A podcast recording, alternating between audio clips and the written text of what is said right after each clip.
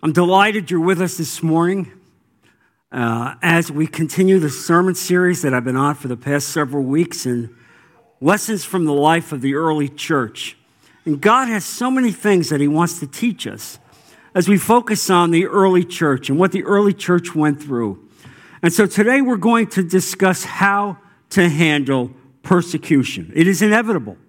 It will come. We live in an evil world. We're surrounded by evil. And just like the early church faced it, we're going to face it. But I want to focus exactly on how the early church handled persecution, because there's so much to learn. You know, in the early days, and we're talking now really within the first 2 months or 3 months after Jesus was crucified and ascended to heaven, the early church received tremendous persecution and suffering. Christians during the first 100, 200 years were thrown to wild animals. They were crucified. They were tortured. Uncounted thousands of martyrs went to their death at the hands of tormentors, evildoers. And this applied even to all of the apostles. They all suffered, all met untimely deaths. But far from destroying the church, this persecution really served to purify the church and to affirm the church and to lift it up and to strengthen it. And so after surviving 3 centuries of violent church, the church itself emerged as the dominant force really in the Roman Empire. You know that Constantine accepted Christianity, and Christianity was then no longer tormented and persecuted, and it became the single most dominant force in the Roman Empire. Now, in the words of the great church father Eusebius, he said the following: the blood of the martyrs became the seed of the church. The blood of the martyrs became the seed of the church. And so in modern times in the West, we rarely suffer physical persecution. Satan's attacks have become so much more subtle now, you see. We're not thrown to wild animals. We're not crucified. But instead, we suffer attacks on our ego, attacks on our selfish pride, even the ongoing need for acceptance and status. And we suffer because of that. And all of that has destroyed the very effectiveness of the church. Without having to kill any of the believers, Satan has determined and been successful in really undermining the modern church. And I use that, the church universal, not any specific church. And so, in fact, letting believers become narcissistic, become self-centered, complacent, indolent, living worldly lives has proven to be more effective in destroying and unplugging the church than those early days of torment and suffering. And so the first opposition to the early church did not take long to arise. It came from the same Jewish leaders that crucified Christ. And you can read this at your leisure in Acts chapter 4, 5, 7, 8, and 12, as those persecutions are recorded. And so the fact that the church would come to persecution would not come as a surprise, because the Lord Jesus warned them when he was on the earth. And if you look at John 15, verses 18 to 20, it's on the board. And Jesus said the following: if the world hates you, keep in mind that it hated me first. If you belong to the world, it would love you as its own. As it is, you do not belong to the world, but I have chosen you out of the world. That is why the world hates you. Remember what I told you. A servant is not greater than his master. If they persecuted me, they will persecute you also. If they obeyed my teaching, they will obey yours also. There it is, the clarion call to Jesus. If they did this to me, what makes you think you would escape? The world hated me. And Satan is empowering the world. And so as Satan empowers the world, as Jesus has been hated, so also will we, the church, be hated. And the apostles also taught that as well. In 2 Timothy chapter 3, verse 12, Paul said the following: in fact, everyone who wants to live a godly life in Christ Jesus will be persecuted. There it is. You live a godly life in Christ Jesus, persecution will come. You're not going to get a parade. You're not going to get a prize. What's going to happen is that the world ultimately will vilify you. You will be repudiated. People who you thought were your friends will have nothing to do with you. Even your own family, you're going to find, in many cases, will repudiate you as you stand for Jesus Christ.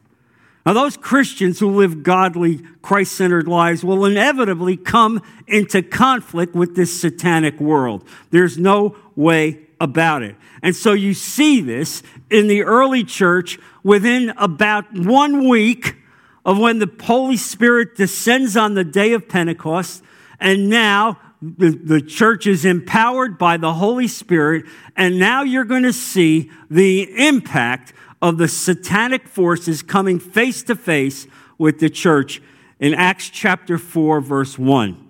It's on the board.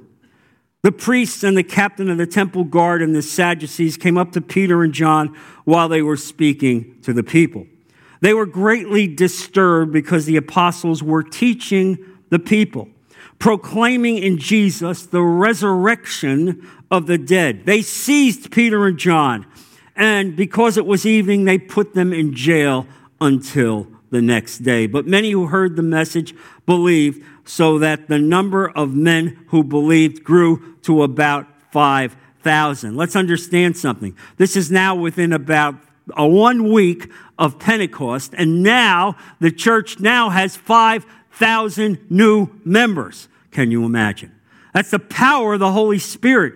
People hearing the empowering word of God, their hearts are convicted. They're coming to Christ. And remember, we're speaking of Jews. How about that? All right? I don't think this is a bunch of Gentiles. A Gentile community has not yet really come into the church. We are talking now about the Jewish people. And so the authorities were greatly disturbed.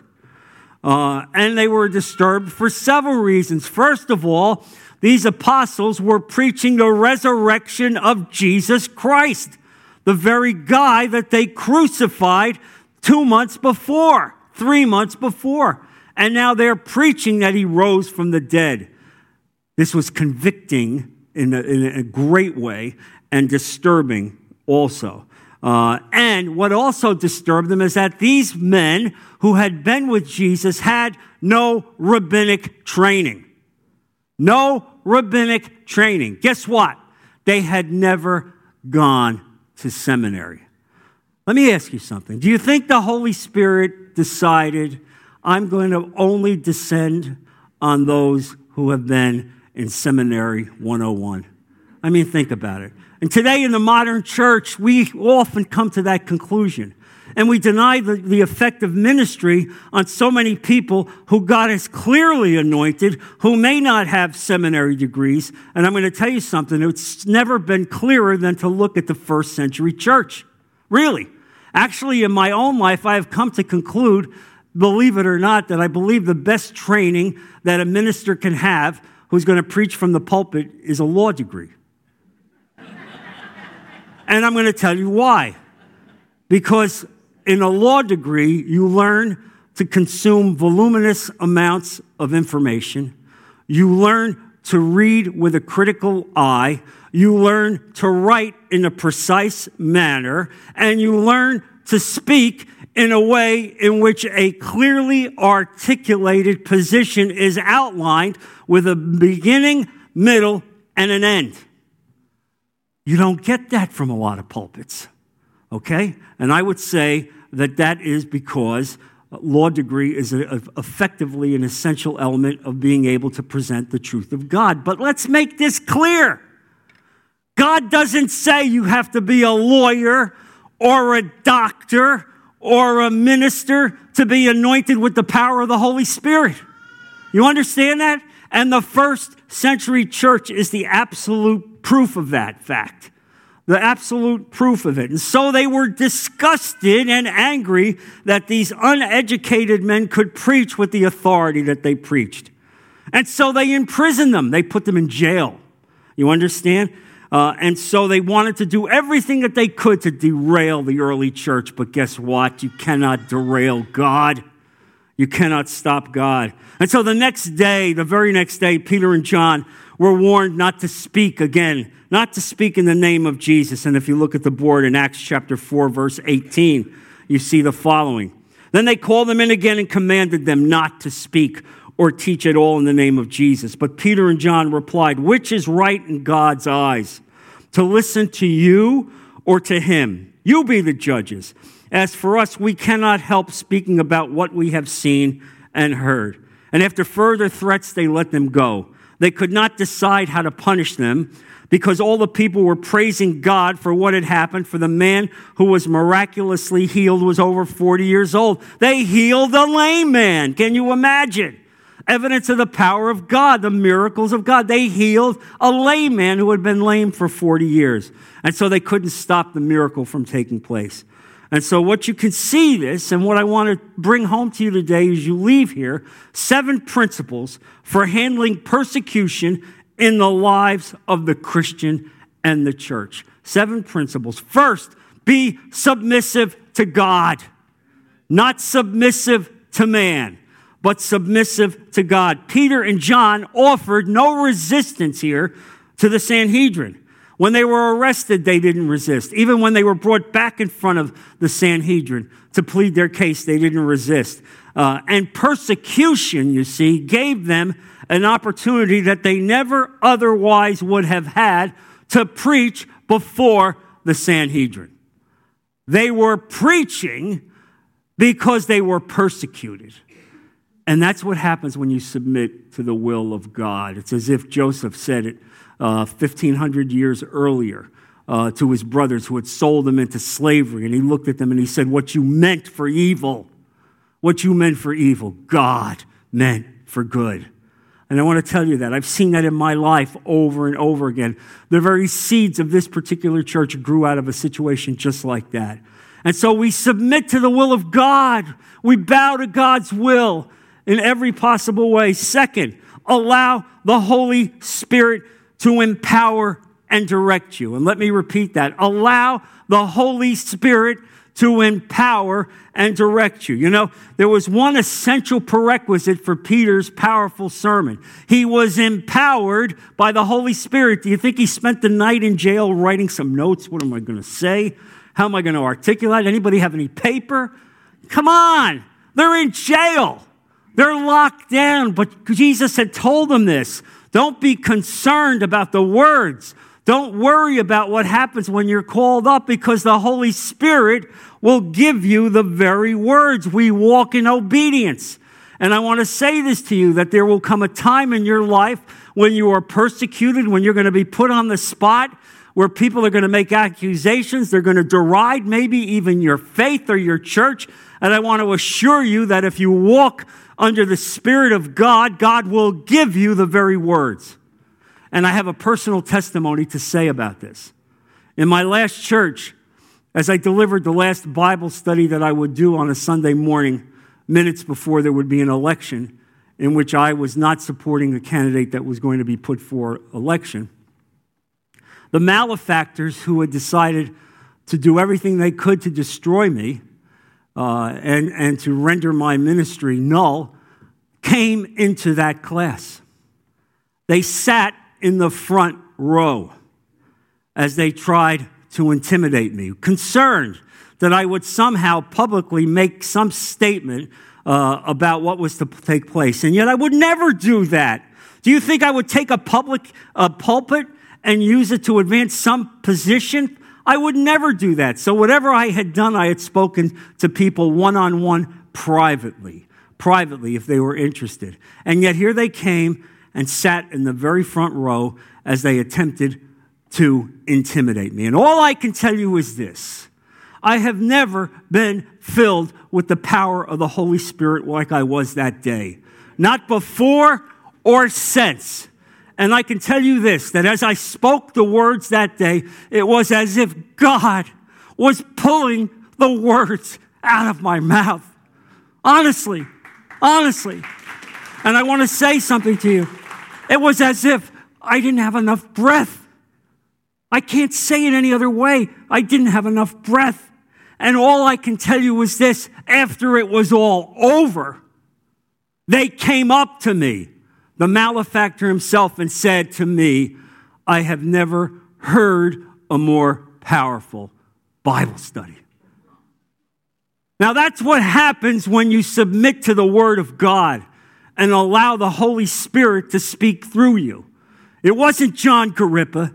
It was God delivering a message of power, that it was his church, his throne, and that these people needed to understand this. And so we have to understand this, and I'm telling you that you also will do this. You'll feel this. This isn't because I'm a preacher. It's because God saw the opportunity, and God filled me with the Holy Spirit at that time. And I want to tell you the same will happen to you. And so one of the other things we need to be aware of is that we need to be aggressive in seizing opportunities. Seizing opportunities. Yes, persecution is an opportunity. Look at Acts chapter 4, verse 8.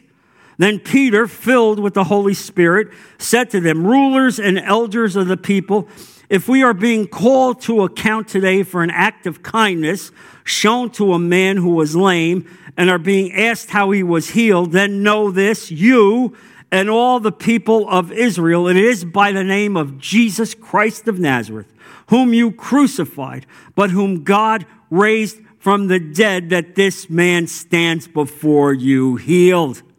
Jesus is, quote, and he goes back and he quotes a passage from Psalm 118, written 1,000 years before.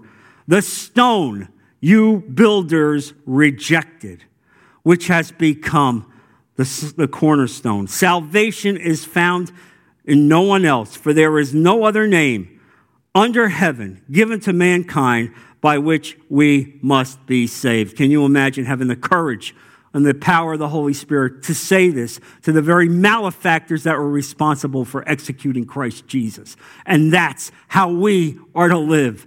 That's how God expects you to handle yourself when you receive persecution or suffering or you're in the face of derision. God wants you to stand like that. And when they saw the courage of Peter and John and realized they were unschooled, ordinary men, they were astonished and took note that these men had been with Jesus. And you have been with Jesus as he has saved you and has given you the Holy Spirit sealing that. You also have been with Jesus. And so you also have the ability to do this. It doesn't matter that you didn't go to seminary, that you didn't study theology. God has equipped each and every one of you as you submit yourself and bow to the Holy Spirit. And so instead of being frightened into silence or submission to the authorities or compromising, Peter displayed great courage and went immediately on the offensive. I gotta love Peter. He went on the offensive. You killed him, the very cornerstone who you rejected. And so what you see there is submission to the Holy Spirit, and submission to God himself is not cowardice. The fact that we don't stand up for ourselves to defend ourselves is not cowardice, because we stand in the shadow of God, and God is our defender, and God speaks out for us. And God will raise our defense. And I can tell you that I have every proof of that in every aspect of my life. That as I stayed silent, that God would raise me up. And so here he is, effectively convicting them of their own injustice and preaching the truth of the Old Testament. The Old Testament, the very cornerstone, indicting them with their own passages. And so look what Ephesians 2, verse 19 says, and Paul outlines again where we stand in terms of God and the church. Consequently, you are no longer foreigners and strangers, but fellow citizens with God's people and also members of his household, built on the foundation of the apostles and prophets, with Christ Jesus himself as the chief cornerstone. In him, the whole building is joined together and rises to become a holy temple in the Lord. And in him, you two are being built together to become a dwelling in which God lives by his Spirit. Let me understand and make something clear for you. You are the temple of God. You are the church of God. Yes, we would like to have a permanent building, but if God never opens the door for that, then that's the will of God. Then we will stay here for years if this is the will of God. We will submit to his will in every way because the church of God, the Spirit of God, is in your hearts. That's what the church is about. That's the essence of what it's about. You could see it here in this early church. Here they are. They don't have a building. They don't have a gathering place. All right, they're meeting in homes. They're meeting in homes. And yet his impassioned speech, his impassioned sermon failed to soften the hardened hearts of the Sanhedrin. Yet certainly it was not without some effect, because I know that Paul, who was a member of that, heard it, and I believe that had to percolate in his heart as he was reflecting later on what it meant for uneducated men to act like this. Next up is a principle for you to remember is this: be obedient to God at all costs. Be obedient to God at all costs. Yes, it does cost to be obedient to God. It's not easy to be quiet and to wait upon God. It's not easy to suffer from the attacks of the world and Satan himself. But here's the point. When you wait upon God, the power of the risen Lord will come upon you. The Holy Spirit will come upon you. And here's the thing that I find so fascinating. The early believers, the first church, had to be commanded to shut up and not preach. You think that's the way it is in today's church? Don't preach to anybody. Oh, God forbid I speak about Jesus to one person, right? God forbid I speak about Jesus. Well, here's the lesson. God expects you to talk about the Lord to everybody, to your family, to your friends, to your country club, to everybody you know, to speak about Jesus Christ. That's the essence of this, and you see it in the first century church. And then be committed. Be committed to fellowship. Be committed to fellowship, meaning what? Be committed to the fellowship of the saints. Be committed to the gathering together. Be committed to the group of people that come together here every Sunday, your brothers and sisters in Christ. Be committed to them. And look at Acts chapter 4, verse 23, as you see Peter and John doing that very thing. On their release, Peter and John went back to their own people and reported all that the chief priests and the elders had said to them. The first thing they did was to go back to their own companions. They went back to their own people, and they exulted over it. You understand? They were pleased with what God had done, how God had raised them up and empowered them. They went back to their own spiritual family. And that's the lesson here. We are together. We are connected. We love each other. We pray for each other. We affirm each other. And so when things are great, we come together. And when things are bad, we come together. And that's the lesson of this. And then the next lesson is we need to be grateful and thankful. Grateful and thankful for all God has done for us. And Peter and John returned not in a state of fear and dejection, but in a state of exhilaration. Can you imagine? They derived comfort from the knowledge that the opposition had been foreseen 1,000 years before in the Old Testament. God showed them it was coming. It was no secret. Look at Psalm chapter 2, Psalm 2, verse 1. Why do the nations conspire and the peoples plot in vain? The kings of the earth rise up, and the rulers band together against the Lord and his anointed. Is there any surprise that the evil that you see today in the world, you'll look at Ukraine, and some of us can't understand, how can this be? It's because evil dominates this world. You understand? Make no mistake about it. This is the veritable face of evil. We don't get a chance to see that as often as we should, but you're seeing it here, where evil is so powerful and so dominant that it will seek to crush men, women, and children. It will seek to destroy hospitals and nurseries and churches, because that's the nature of evil. Well, stand up, church. God has anointed you to stand up against that, to speak out against it in a powerful way, and to preach. Yes, preach one at a time. to your friends, to let them know how important it is that we stand for righteousness in such a powerful way. And then what we need to be responsible of is to have greater boldness. Be desirous of greater boldness. That's a prayer you need to make. Lord, help me to be bold. Help me to be courageous. Help me, Father, to stand up when you want me to stand up. Help me to speak up when you want me to speak up. And look at Acts chapter 4, verse 29, and you see that very prayer.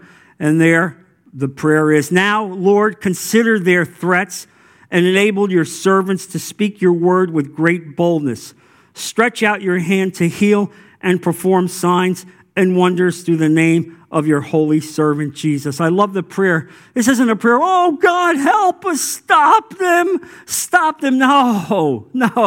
Look at the prayer. Let us speak with greater boldness, Father. Stretch out your hand to perform more wonderful signs so that this lost world can see your power. That's the kind of prayer God wants you to make. Embolden you, strengthen you, so that when you come to a time when you're with people who may deride your faith, may deride Christianity, that you can stand up and speak positively about it. And so here's the bottom line. After they came together in fellowship, and they were together in fellowship, they prayed. And the Bible tells us the place that they were meeting was shaken. And they were all filled with the Holy Spirit and spoke the word of God boldly. You see, that's what the Holy Spirit does.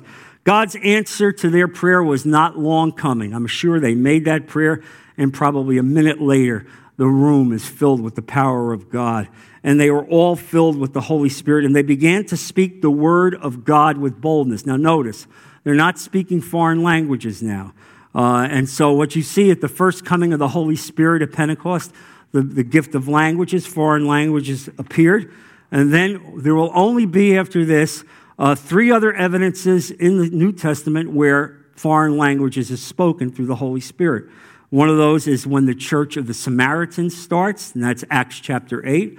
Another is when the Holy Spirit descends on the house of Cornelius, and that is the beginning of the Gentile church, Acts chapter 10. And finally, when the Old Testament disciples of John the Baptist come to faith really through Jesus Christ in Acts chapter 19. After that, the Holy Spirit descending in the New Testament is giving the power of speaking the word of God. Just as I spoke it that day when those malefactors were in front of me, and the power of God descends on me, and the Holy Spirit effectively takes the words that I have and use them the way God wanted. Listen, I can give you another testimony. I often listen to the radio programs as they're put on the radio so that I can talk to people if they ask me about a message. And so I routinely listen. And I can tell you more often than not, I say to my wife, I have no recollection whatsoever saying some of the things that I said in that sermon. No recollection. Now, I wrote it. I prayed over it. I spoke it. How, in fact, can I say that I have no recollection? I have no recollection because what happens is that between the paper and my lips, the Holy Spirit descends and anoints me, and the Word of God is produced in the way He wanted it. It may not have been the way that I planned, but the bottom line, it's what God wants. And that's the very power of the Holy Spirit. And so the church had now faced its initial opposition. And they were glorifying God. And so Jesus had prepared the church for suffering and persecution. But he knew that evil ultimately grows out of darkness and sin, and that this world is full of it in any possible way. He also knew that he was the suffering servant spoken about in Isaiah 53. And he knew that was his ministry in every possible way. And so he sought to prepare them, to tell them about the evil that would come, prepare them for persecution. And he did this at the beginning of his ministry in the Sermon on the Mount in Matthew chapter 5, verse 10. And he said there, blessed are those who are persecuted because of righteousness, for theirs is the kingdom of heaven. Blessed are you when people insult you, persecute you, and falsely say all kinds of evil against you because of me. Rejoice and be glad, because great is your reward in heaven. For in the same way, they persecuted the prophets who were before you. Now, let me make it clear to you. I don't want you to think that at the moment that I was suffering and being persecuted, that I said, wow, this is great. This is great. I'm going to get a better reward in heaven. This is terrific. No, it doesn't work like that.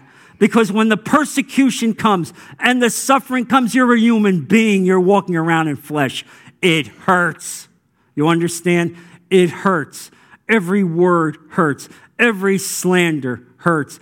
Every gossip hurts. But as you reflect and you step back and you pray about it, you're filled with the Holy Spirit, and God really speaks to you and heals you and lifts you up and affirms you. And so then you understand, yes, Father, I understand. I'm walking with you. I should expect this. And so God does that. He speaks to your heart. And so look, here's what Jesus said. We are not to retaliate on the unbeliever. This is important. Even as you suffer, even as you're persecuted, you don't retaliate. You do not. You submit to the will of God. You live it all to God. You pray for those who persecute you. Can you imagine? You pray for them. And I have to say that I've done that in my own life. It isn't easy, but that's what God wants you to do, to pray for those who persecute them.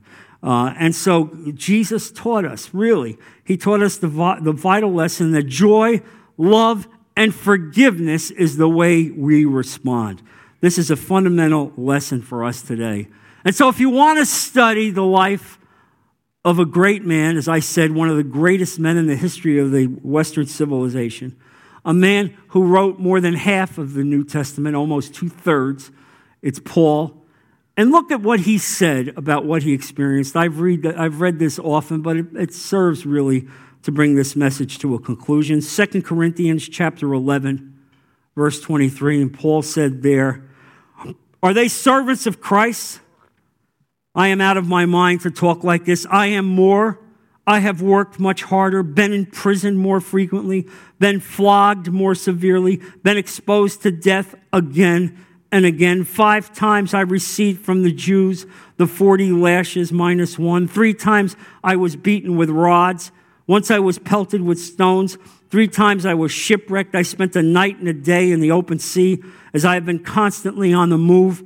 I have been in danger from rivers, in danger from bandits, in danger from my fellow Jews, in danger from Gentiles, in danger in the city, in danger in the country, in danger at sea, and in danger from false believers. I have labored and toiled and have often gone without sleep. I have known hunger and thirst and have often gone without food. I have been cold and naked. Besides everything else, I face daily the pressure of my concern for all the churches. Who is weak and I do not feel weak? Who is led into sin and I do not inwardly burn?" There it is, folks. There's the resume of a man sold out to Jesus Christ. It's not easy to be a Christian. It's not easy to walk with the Lord. Yes, there are going to be tough days. Yes, there's going to be persecution. Yes, there's going to be suffering. But those that have gone before us have proved victorious. Jesus walks with us. The Holy Spirit imbues you. He has empowered you and lifted you up. And you need to make a positional statement today that you will not leave this place without being fully committed to defend God, to defend Jesus Christ, to defend the faith despite the persecution, despite the suffering. This is how we must function as a church. Amen, church? Let's bow our heads. Lord, Father, I thank you so much for the lessons that you've given us, for this first century church, Father, as we're humbled, as we see these people bow before you in face of tremendous persecution and suffering. Lord, we're not worthy, really. We are not worthy to walk in their shoes. And yet, Father, you have called us. You've called us. Everyone here has been called, and you've filled us with the Holy Spirit and empowered us, Lord, to be able to serve you and to serve this church. Lord, bring us together as a church. Bring us together as a family, and help us, Father, to make this the first day of the rest of our life as we commit to you to advance the will of God. We put all of this In Jesus' precious name, amen. Amen.